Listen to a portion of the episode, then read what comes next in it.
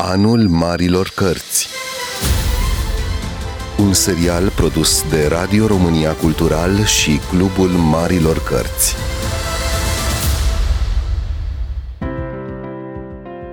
Bun găsit, doamnelor și domnilor, sunt Mihai Namțu și îmi face o mare plăcere să vă invit să participăm la o conversație despre Marile Cărți, în contextul în care această emisiune este realizată în colaborare cu Radio România Cultural și Clubul Marilor Cărți. Mă bucur nespus să îl am ca invitat în această zi pe Horia Roman Patapievici, care ne va vorbi despre, probabil, Pascal și cugetările sale și scrierile sale de apologetică creștină. Bună ziua, Mihai! Servus, Mihai! Bună, Horia! Te îmbrățișez! Ne bucurăm să, să fim în această zi împreună, iată, într-o incintă care, care evocă spiritualitatea creștină. Suntem în biblioteca Facultății de Teologie Ortodoxă și mă bucur, Horia, să, să fac o mărturisire înainte de toate. Este o întâlnire care pe mine mă emoționează, fiindcă prima noastră întâlnire, fără ca tu să știi, a fost în nouăsprezece nouăzeci și șapte, când, student în anul întâi la Facultatea de Filozofie din Cluj, am aflat că ții o conferință la Timișoara, eu fiind adoptiv clujean, să spunem așa, și am luat trenul care se numea Acceleratul Foamei, am mers șapte ore cu un prieten, Daniel Han, care acum este medic, la Timișoara, și am descoperit că țineai o conferință în fața unei aule de o mie cinci sute de tineri, plină cu suflete avide de cunoaștere, și vorbeai despre Galileo Galilei. Și acum vorbim despre un alt participant la conversația intelectuală de secol șaptesprezece, Blaise Pascal. Ai ținut și o conferință la revista Orizont a doua zi și atunci am, am avut șansa să-ți pun primele întrebări. Iată că după douăzeci și ceva de ani ne revedem în jurul acestei figuri absolut extraordinare, născută în centrul Franței, în, în inima Franței și la propriu și la figurat. Un om care, cu adevărat, de la o vârstă fragedă a probat semnele unei genialități. S-a născut în familia lui Étienne, nu? care era tatăl său. Nu știu dacă era mai degrabă un comerciant sau...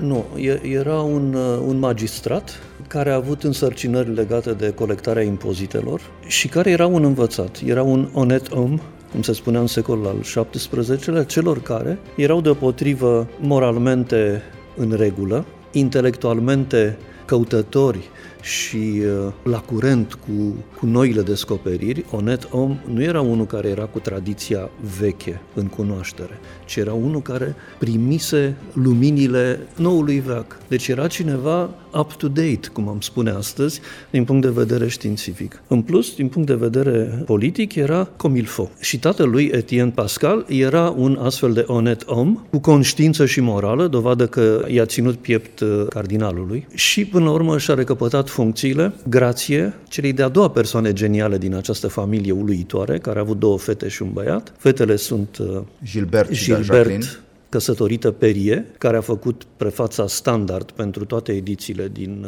Pensées, micuța Jacqueline, care era genială literar vorbind, avea o facilitate a versului care îi uluia pe toți, îi dădea o temă și construia imediat o poezie care, bă, nu era Rimbaud, dar era ceva care, potrivit rigorii clasice a retoricii poetice, era perfect. Dovadă că bătrânul Cornei i-a acordat o coroniță lui Jacqueline. Jacqueline era foc de frumoasă, ca fetiță și adolescentă, și a fost desfigurată de varicelă. Ea este cea care s-a convertit și care a avut un rol foarte important în viața fratelui ei, în aducerea lui la o rigoare a credinței, pentru care nu știm dacă, potrivit vieții pe care a dus-o înainte de convertirea lui Jacqueline, l-ar fi dus unde l-a dus, ca să vorbim astăzi despre, despre el. El a fost, cum spunea Tieselion, un ascet printre mondeni și un monden printre asceți, o caracterizare pe care o citesc nu pentru că este foarte exactă, ci pentru că se potrivește cumva, deși amestecă planurile, tipului de viață pe care a dus-o înainte de, să-i spunem, convertire. Deci familia era genială, era făcută din oameni, din copii excepționali, iar Étienne Pascal i-a educat. I-a educat acasă, a fost un homeschooling. Exact, asta e foarte important. A fost un homeschooling pe care numai un onet om putea să-l facă, adică cineva care era cu științele la zi. Pentru că dacă ești cu științele la Aristotel, îi poți învăța pe copii, dar îi înveți să trăiască într-un timp care nu mai este. După Aristotel a urmat Euclid, cel puțin asta spun unui biograf. L-a studiat pe Euclid, cred că având mai puțin de zece ani. A învățat lucruri foarte importante despre geometrie. A fost la un ce, moment dat la curent cu Fermat, nu? Ce, asta mai târziu. Ce nu găsea, demonstra. Asta arată că inteligența lui matematică era excepțională. Așa cum excepțională era înzestrarea literară a Jacquelinei, și apoi mistică, pentru că ea a murit... Ca o călugăriță, nu? Da, călugăriță, ea s-a călugărit, împotriva voinței fratelui ei. A fost o scenă teribilă. Și a tatălui, cred, nu? Tatăl a refuzat, tatăl a murit, n-a mai fost în situația. Pascal, Blaise Pascal era moștenitorul și administratorul averii și a fost vehement împotriva călugăririi ei, iar când ea a făcut un dar către Port Royal des Champs, acest cuvânt trebuie reținut, este marea mănăstire de la Port Royal, distrusă în o mie șapte sute unsprezece de un rege care, față de janseniști, a avut un comportament scelerat, e vorba de marele Ludovic al paisprezecelea-lea. Când ea a făcut o danie către mănăstire, el a refuzat să o acorde pentru că era garantul legal al averii. Se spune că după ce Étienne, după ce tatăl, acest tată extrem de, de atent la, la formarea sufletească și intelectuală a copiilor săi moare, el trece printr-o fază mondenă și câțiva ani cel puțin cunoaște viața de serate și de întâlniri în jurul teatrului și în jurul uh, altor, să spunem, evenimente de acest fel, în timp ce ea se apropie tot mai mult de, de Dumnezeu și, într-adevăr, îmbrățișează la un moment dat uh, vocația monahală. Îmi amintesc cei doi frați, Blaise și această Jacqueline, căreia îi scrie des, de unde și formula faimoasă, dacă nu mă înșel, n-am avut suficient de mult timp ca să scriu o scrisoare scurtă, tot lui Pascal îi revine această formulă. Ei îmi amintesc cei doi de aceste familii din Antichitatea Târzie, de secol patru, de pildă, de Macrina și Vasile cel Mare, sau de Grigorie de Nisa și Macrina. Corespondența de tip spiritual între frați mi se pare ceva extraordinar. Dacă în rău putem inova, în bine greu. Rar că... și greu. Da. Cădem pe formule care deja sunt exersate. Bun, să intrăm în inima uh, problematicii acestea. Repet, toată lumea astăzi încearcă să decupeze din Pascal zona de genialitate științifică. Într-adevăr, a avut uh, contribuții, a demonstrat și el, precum alții, cred că... E un inovator mare în calculul probabilităților și în uh, ceea ce noi numim analiza matematică. Sinusurile cercului este o lucrare pe care el a făcut-o, cred, în o mie șase sute cincizeci și nouă, spre sfârșitul vieții. Trebuie spus că el a trăit treizeci și șapte de ani, e născut în nouăsprezece iunie o mie șase sute douăzeci și trei și moare în nouăsprezece august o mie șase sute șaizeci și doi. Deci este un mozartian din punctul de vedere și al înzestrărilor geniale și al vieții foarte scurte. Foarte scurte. De ce a murit? Era tot timpul bolnăvicios.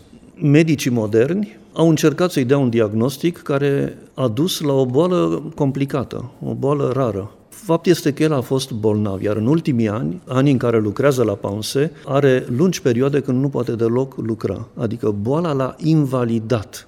Pe de altă parte, există o anecdotă care e reală, relatată de Gilberte Périer în prefață. Sora lui, din nou. Viața lui Pascal, în care spune că a avut o durere de dinți într-o noapte atât de îngrozitoare, încât și-a mobilizat mintea să se decupleze complet de durere. Și asta a făcut-o făcând matematică. Ca un exercițiu spiritual.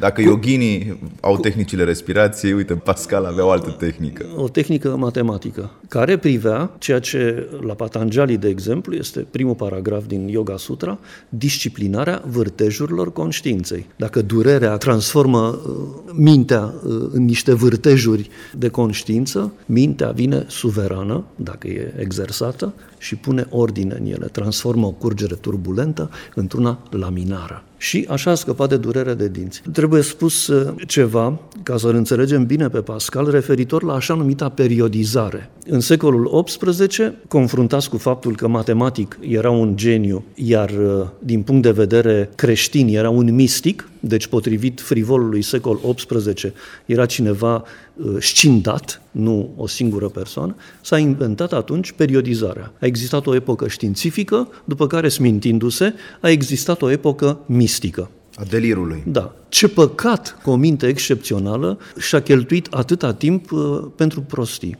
După aceea au observat uh, istoricii că, de fapt, el a făcut totul în același timp. Prin urmare, contest și aprecierea lui T S. Eliot, că a fost un ascet printre modeni și un monden printre asceți.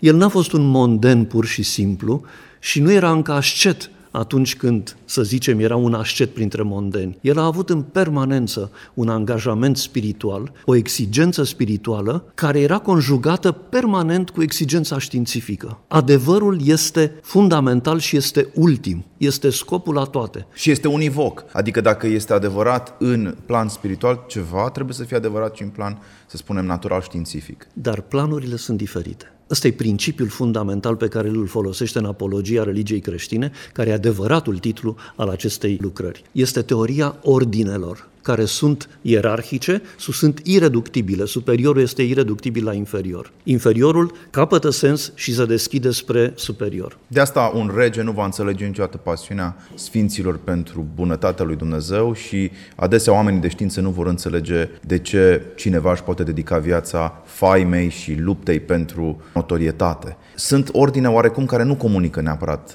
între ele. Înțeleg bine? E vorba de ordine ontologice aici, pe care el le descrie. E un ordin al simțurilor, este un ordin al spiritului, inteligenței, și un ordin al, și acum ce să spun? Duhului. Spunem gras în franceză, harului. Grație, al harului. Spunem charité, care traduce grecescul agape și pe care noi în românește l-am traduce prin? Iubire. Iubire. Dar e același cuvânt în română și pentru ceea ce grecii numeau eros, sau numeau storge, sau numeau filia. Filia, prietenia, storge, iubirea dragostea de elecțiune, storge este dragostea familială, iar erosul este dragostea erotică, iubirea erotică. Ei bine, grecii distingeau cei vechi, aia noi le-au amestecat. Distingeau în patru feluri de a vorbi iubirea. Agape este cuvântul pe care Noul Testament îl folosește pentru a desemna această relație, care este deopotrivă o relație a susului către jos și către a, a celor care sunt pe același nivel. O traducem cu milostenie, o traducem îndurare.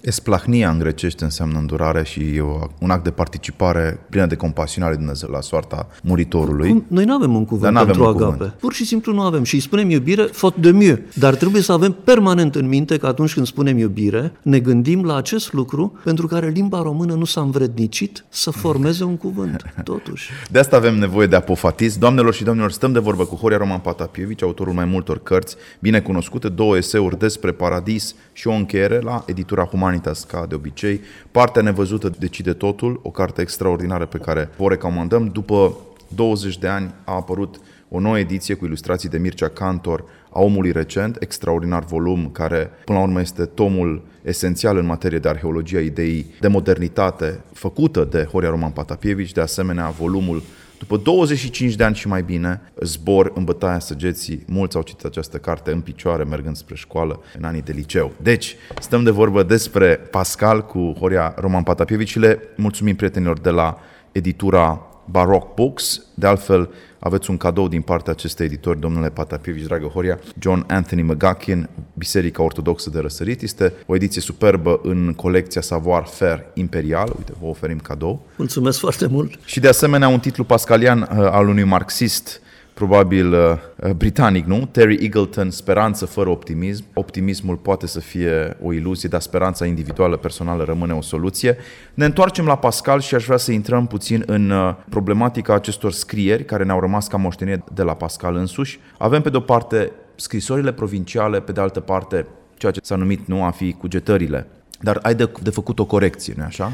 În românește, în traducerea parțială a ceea ce în franceză este denumit pensées, este cugetări. E un cuvânt pe care nu-l recomand. Cugetări în limba română are o conotație legată de sapiență, de înțelepciune, de a fi bătrân și a ști lucrurile în virtutea experienței. Eu cuget e altceva decât eu gândesc. Eu cuget este un eu gândesc sub specia înțelepciunii. Dar e înțelepciunea asta paremială, este înțelepciunea care provine din experiență, nu e înțelepciunea mistică. Mai degrabă gânduri, pentru că titlul sub care acest, această carte, care nu este terminată și nu este terminată în grade diferite, prima parte care era mizeria omului fără Dumnezeu, este mai dusă la bun sfârșit decât a doua parte, care e partea fundamentală și care este gloria, măreția omului cu Dumnezeu. Această carte este o apologie a religiei creștine și ea așa era numită, Apologie de la religion chrétienne. Titlul sub care ar trebui să circule este Apologia religiei creștine. Ea a apărut În prima ediție, care se cheamă ediția de la Port Royal și care era, a fost îngrijită de prietenii lui de la Port Royal, Pensées de Monsieur Pascal sur la religion et sur quelques autres sujets, gândurile domnului Pascal referitoare la religie și la alte câteva subiecte. Titlul a fost păstrat numai ca gânduri, iar ar fi trebuit să fie gânduri asupra religiei, sau era mult mai corect să numească Apologia religiei creștine, pentru că asta este în fond. Eu am să-i spun constant Apologia religiei creștine, apologie, sau gânduri despre religie. El n-a terminat-o. Sunt două mari cărți ale modernității care nu sunt terminate, care sunt culese de către urmași. Mulți au spus trădând. E vorba de cartea lui Nietzsche, care a primit titlul din partea sorei și a, lui, a prietenului lui Peter Gast, care a ajutat la selectarea fragmentelor din enormului Nachlass, Wille zur Macht, Voința, Voința de, putere. de putere. Titlul apare la el, inclusiv în variante de titlu pentru proiectata carte. Umwertung aller Werte, răsturnarea sau transvaloarea tuturor valorilor, apare și asta. Dar opțiunea lor a fost pentru Voința de putere o inversiune, poți să traduci Umwertung prin inversiune, răsturnare, transvaloare a tuturor valorilor. Și lucrarea lui, lui Pascal, care este o apologie a religiei creștine. În secolul șaptesprezece și nouăsprezece, când intrăm în modernitate, cineva care este un geniu al modernității științifice realizează ultima apologie a religiei creștine de toute pièce, completă. Au existat multe alte apologii după aceea, dar e important că este făcută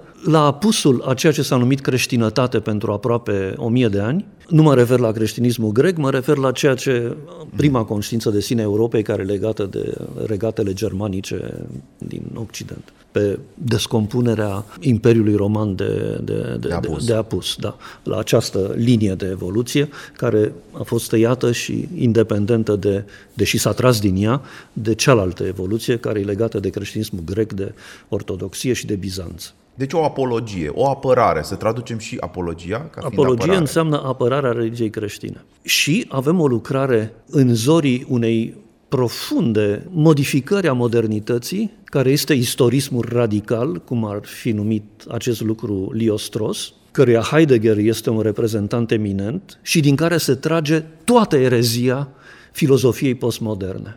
Toți postmodernii provin din istorismul radical al lui Nietzsche și Heidegger, pe un fundal, cum a spus bine Jean-Paul Sartre, orizontul de nedepășit al, epo- al filozofiei este, epocii noastre este marxismul. Această ideologie postmodernă, care distorsionează profund valorile civilizației noastre, provin din istorismul radical și din schema de gândire de filozofie istoriei, care este marxistă. E foarte important că aceste două cărți nu sunt terminate, pentru că, într-un fel, nu se pot termina. În datele modernității nu poți încheia o apologie a creștinismului. În datele modernității clasice nu poți încheia o umwertung, o transvaloare a tuturor valorilor modernității. Nietzsche moare în douăzeci și cinci august o mie nouă sute, Pascal în nouăsprezece august o mie șase sute șaizeci și doi.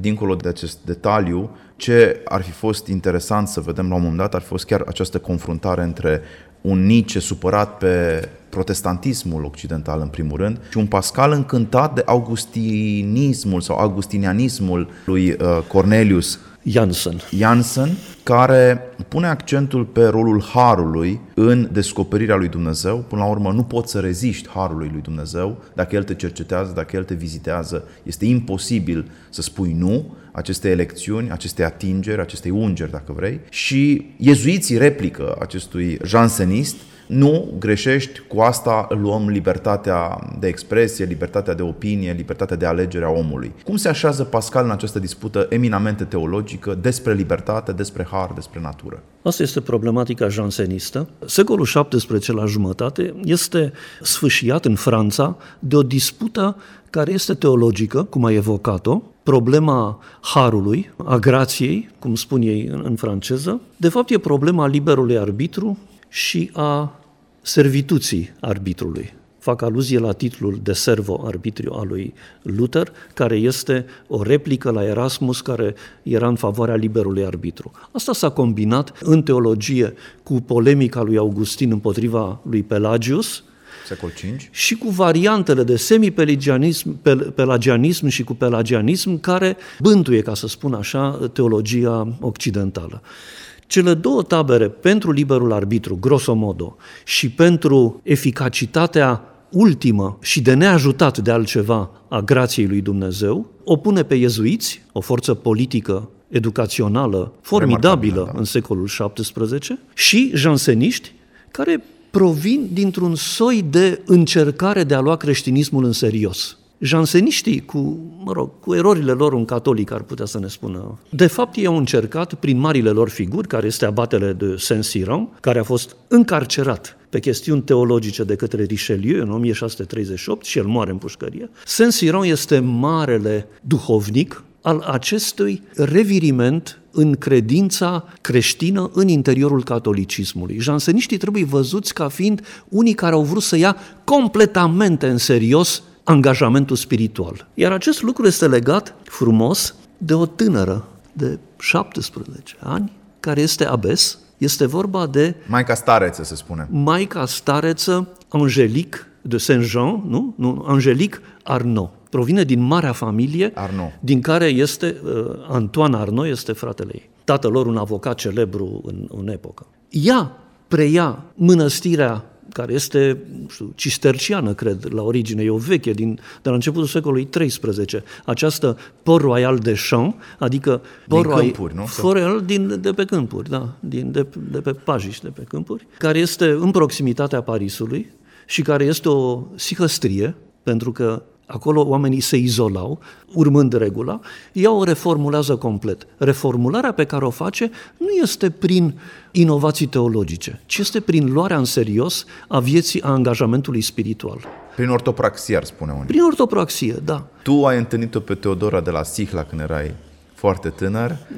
Iată că Pascal întâlnește cumva comunitatea fondată de această Angélică stareță, care ia în serios creștinismul, care fusese mondenizat, să spunem așa, de iezuiți și de altfel de toată evoluția teologico-politică, post-scolastică a catolicismului, la care a încercat să dea o replică și Luther, și Zwingli, și Melanchthon, și Calvin, să nu uităm de el. Da, da. Deci ceea ce fac janseniștii este o încercare, evit cuvântul reformare, ca să nu cădem... Înnoire, pe... împrospătare. Prefer formula a lua în serios angajamentul spiritual, pentru că pot să fii relaxat față de el sau pot să-l iei în serios literal. Influența majoră în modul în care teologic au luat în serios creștinismul a fost influențat de Jansen, acest teolog cu care Saint-Cyran era prieten și care a lucrat la o imensă lucrare în trei volume, care are peste o mie de pagini, dedicată Sfântului Augustin. Jansen nu este un reformat, nu este un cripto-luteran și nici un cripto-calvinist.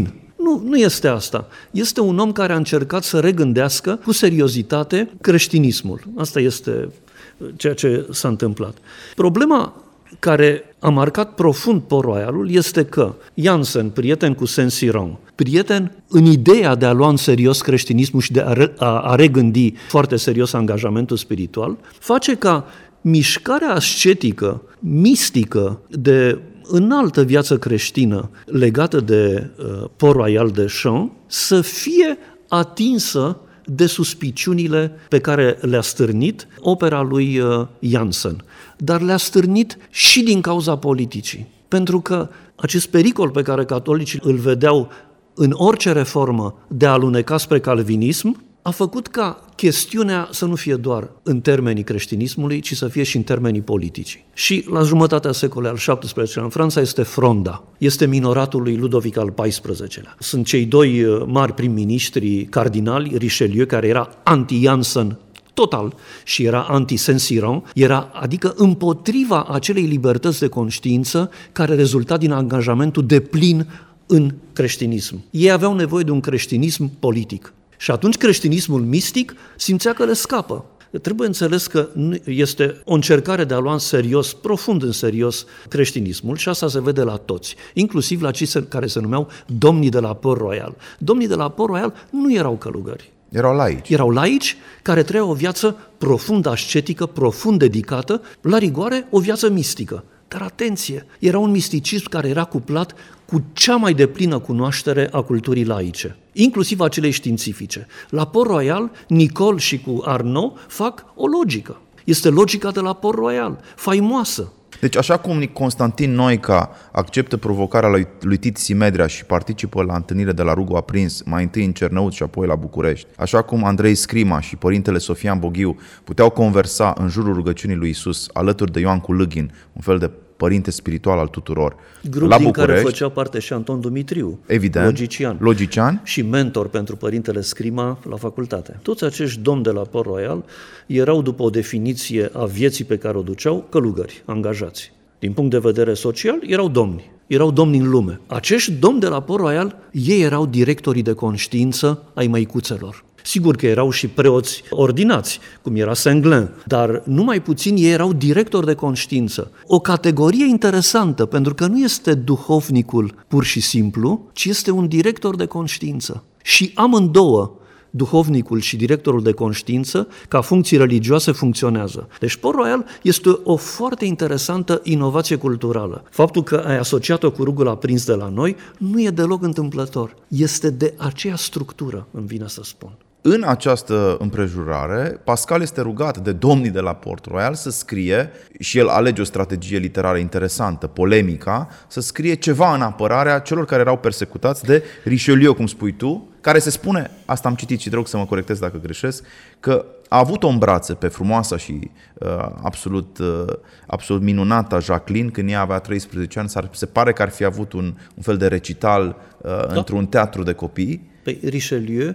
Și așa Etienne a primit... Da, Richelieu a fost uluit de ea, era și frumoasă și genială, până când a fost desfigurată de, de, boală. de boală. Și i-a atras atenția într-un mod extraordinar de pozitiv și i-a spus, ești formidabilă, spune-mi orice să-ți acord. Și i-a spus, grațierea tatălui meu. Care era fugitiv, care... Da, uh, care se ascundea.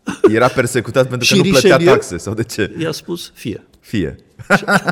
Așa că geniul fetei l-a reinstalat în funcție pe Étienne Pascal. Sunt câteva lucruri pe care le-am consemnat, câțiva pași care trebuie spuși ca să înțelegem lucrurile. În primul rând, chestia politică, pentru că nu trebuie uitat deloc că aceste lucruri nu sunt pur teologice și nu sunt pur teoretice. Politicul are aici un rol foarte important și un rol murdar. Iar murdăria îi aparține lui Ludovic al paisprezecelea-lea, un personaj pe care am învățat să-l detest, pentru că, citind ce s-a întâmplat, persecuția împotriva celor de la Port Royal este o persecuție comunistă, bolșevică, nazistă, fascistă, perfectă. Folosesc termeni tari pentru a înțelege că, prin politica lui de centralizare, l'état c'est moi, statul sunt eu, pe care o făcea tânărul de douăzeci și doi de ani, după moartea lui Mazarin, Ludovic al paisprezecelea-lea. Prin această politică el a vrut să strângă totul sub autoritatea lui, inclusiv conștiințele. Ori conștiințele care erau libere erau cele mistice, erau cele de la Port Royal. Din acest motiv a strivit Port Royal. L-a strivit în o mie șase sute șaizeci și unu, în patru octombrie, chiar de ziua ei, Jacqueline moare, de inimă rea, cum se spune în românește, și în o mie șapte sute unsprezece, când el era, ca să spun așa, pe ducă, era in articulo mortis, ce face el? Dă ultima lovitură de grație și Port Royal des Champs este distrus. Fizic. Fizic. Iar mormintele lor sunt vandalizate. Profanate. Profanate. Ceea ce Revoluția franceză a făcut mai târziu. Dacă era un rege care merita decapitat, era el, Ludovic al paisprezecelea-lea, nu bunul Ludovic al șaisprezecelea-lea. Sainte-Beuve, marele critic literar francez din secolul al nouăsprezecelea-lea și care este poate cel mai formidabil istoric cultural al tuturor timpurilor, adică când citești așa zisa lui critică literară, ai de toate. Ai istorie, ai biografie, ai anecdotă, ai bârfe, ai tot ce-ți trebuie pentru a reconstitui ce? Ceea ce creștinii prețuiesc, nu sufletul separat de corp, și corpul înviat. Ce spune Sainte-Beuve? Sainte-Beuve a dedicat șase volume groase, erau niște conferințe pe care le-a ținut la Lausanne, într-un mediu calvin. Vine este cel care l-a invitat și care este un, un cunoscut calvin, a ținut o serie de conferințe care au fost culese în aceste volume Port Royal, în care descrie această formidabilă aventură spirituală franceză din secolul al șaptesprezecelea, cum a spus mai târziu Montherlant, care a scris o piesă, Port Royal, care este un omagiu adus acestor formidabile măicuțe, formidabile măicuțe, citez pe Jacqueline Pascal cu afirmație către Antoine Arnauld, care, în chestiunea formularului, o să spun imediat în ce constă, recomanda încălcarea conștiinței și semnarea. Adică suntem exact într-o zonă de persecuție, de cenzură asupra conștiințelor. Și ea spune, să facem asta? Cred că nu. Trebuie să rezistăm pentru că dacă Hristos s-a jertfit pentru noi, ce derogare putem noi invoca să mințim când știm care este adevărul? Ăsta e argumentul ei. Și apare fraza, dacă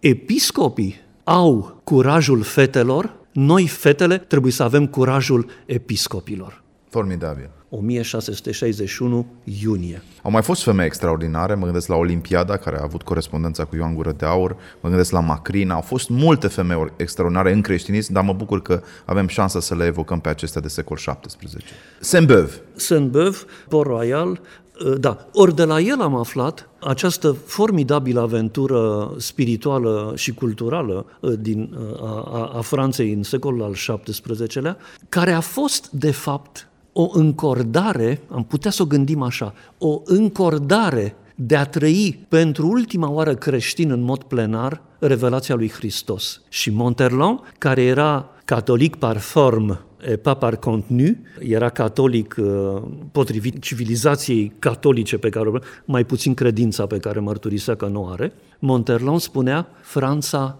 a căzut la examenul jansenismului. Pentru că ea, cum se vede în secolul optsprezece, a luat-o cu frivolitatea, cu gropițele de pe fesele fetelor din Boucher și din Fragonard și nu știu ce. E ultima încercare, poate, în care Franța încearcă să ia în serios, dorind să rămână în interiorul bisericii, creștinismul primitiv, ca să spun așa. E, ori din Port Royal al lui Sainte-Beuve, care e o carte de istorie, am aflat ce s-a întâmplat finalmente cu Port Royal, cum a fost distrus de ranchiuna tenace și din persecuția totalitară pe care a exercitat-o acest suveran atât de admirat, eu nu-l admir, împotriva unor oameni care nu aveau nici un fel de putere. Dacă am văzut vreodată puterea unora care n-au putere înainte de persecuția comunistă, am văzut cu măicuțele de la Port Royal. Au fost scoase cu armata, au fost brutalizate de către jandarmi, ca să folosim un termen de acum. Adică a fost josnic și rezultatul este că Franța a pierdut partida, ca să spun așa. Secolul optsprezece este inaugurat de distrugerea Port Royalului, adică de această superbă încercare de a trăi creștin într-un veac în care noutatea există, dar cum domnii de la Port Royal aveau darul deosebirii duhurilor, știau să ia ce este al lui Hristos și să-l deosebească de ceea ce nu este al lui, fiind perfect în veac, pentru că ei erau niște științifici, cum am încercat să spun. De secolul optsprezece începe cu distrugerea Port Royal și se termină cu profanarea ca... Catedralei Notre-Dame. De... Păi nu, cu profanarea mormintelor de mormintelor, la Saint-Denis. Exact. Asta se... Cu decapitarea regelui, dar nu a regelui care trebuia decapitat. Secvența este asta. În o mie șase sute patruzeci apare cartea lui Cornelius Jansen, care este Augustinus. E cartea în care autoritatea papală, mai înainte autoritatea episcopală pariziană și apoi cea papală care își însușește punctul de vedere, pune cinci propoziții care exista. Toată chestia este stupidă în fond, pentru că în această carte de o mie, peste o mie de pagini, anumiți teologi susțin că există cinci propoziții care sunt eretice. Janseniștii spun, da, aceste propoziții sunt eretice, dar pur și simplu nu se află în Augustinus sau lui Jansen. Și atunci problema logică este asta. Cum să demonstrez că ceva nu există când cineva afirmă că există? Acum, cu calculatorul, noi am putea face asta. Îl punem pe Jansen pe calculator și facem un search după propozițiile cu pricină. Indexăm. Și vedem dacă există sau nu. Ce au spus janseniștii nu era că propozițiile condamnate de papă sau de episcopia Parisului, inclusiv de Parlamentul parizian, dar asta la instigațiile, adică la ordinul lui Ludovic al paisprezecelea, ei nu spuneau că aceste propoziții nu sunt eretice, cum afirma papa. Sunt, dar ele nu există în Jansen.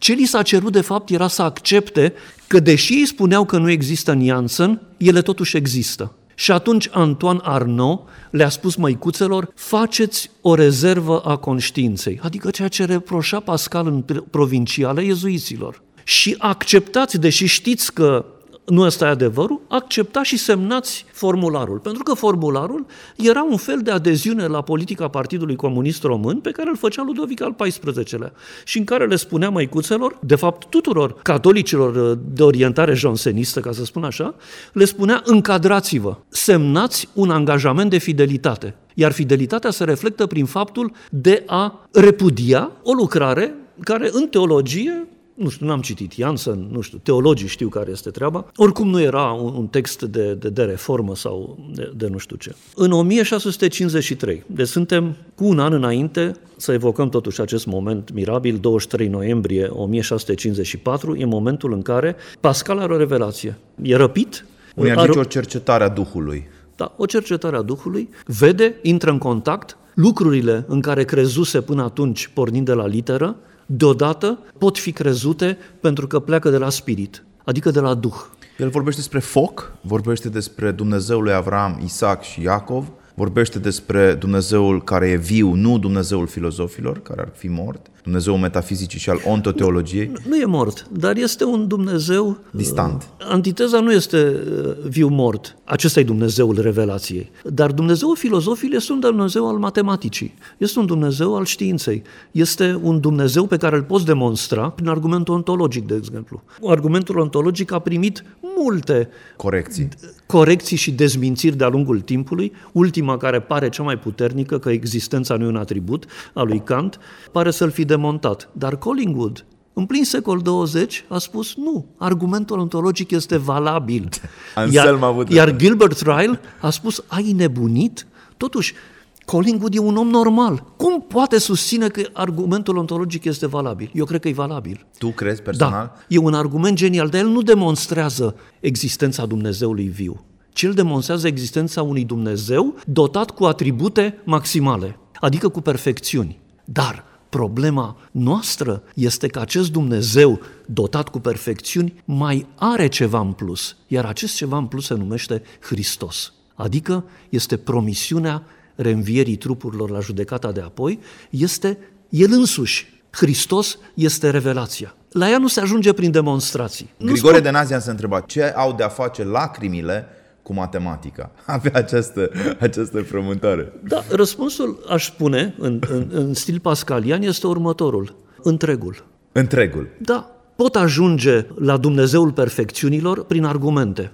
raționale, care nu sunt constrângătoare, dar sunt raționale. Dar în același timp, dacă trec de la ordinul în care pot deduce rațional un Dumnezeu al perfecțiunilor și care este al inteligenței, al spiritului, dacă trec la ordinul superior care este al inimii, cum spune el, atunci folosesc rațiuni care sunt diferite de rațiunile spiritului, ale inteligenței și care mă duc cu acest instrument de cunoaștere care este, pentru Pascal, inima, la cuprinderea acelei părți pe care inteligența nu poate prinde, care este Dumnezeul cel viu. La treizeci și unu de ani are această experiență, notează rapid și pune într-o mânecă hainei lui, cred că nu. Aici, la pulpana hainei. La pulpana hainei pune aceste lecoase. Notițe lecoase. Discreția rămâne atributul misticilor și, bineînțeles, unii spun, nu știu, poate confirm sau nu, se desparte puțin de preocupările științifice de odinioară și îmbrățișează nu, mai mult teologia? Nu, nu el le, le, le continuă. Dar noi suntem oameni, nu putem face simultan pe aceeași unitate de timp aceleași lucruri.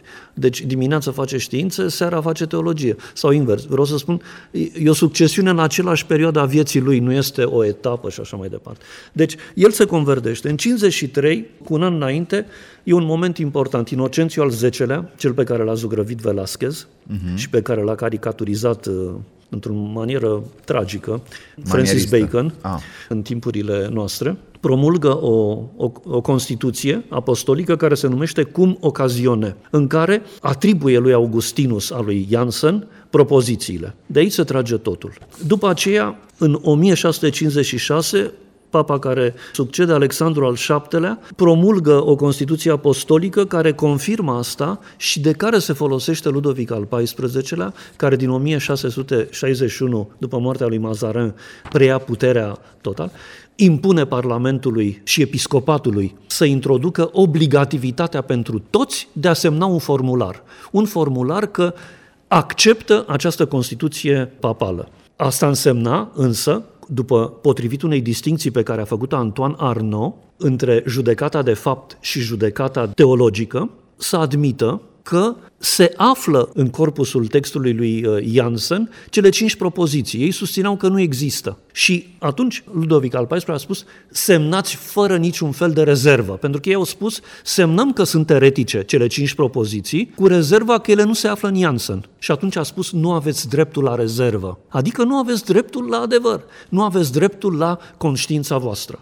Țin foarte mult ca la final să vorbim despre această tehnică diferită a apologetului Blaise Pascal de a livra adevărul creștin într-o cheie, aș zice eu astăzi, nu existențialistă, adică el pleacă de la experiența umană, a mizeriei, a failibilității, a faimei, a amorului propriu, căderea în divertisment, în multiplicitatea fără unitate și de aici, de la această descriere absolut impecabilă a condiției noastre de muritori, ne propune saltul, ar zice Kierkegaard, nu? Saltul în experiența lui Dumnezeu și descoperirea măreției omului în Dumnezeu. Apologia asta este foarte diferită de tot ce a propus Toma d'Aquino, tot ce au propus scolasticii de secol treisprezece paisprezece și este extrem de modernă în același timp.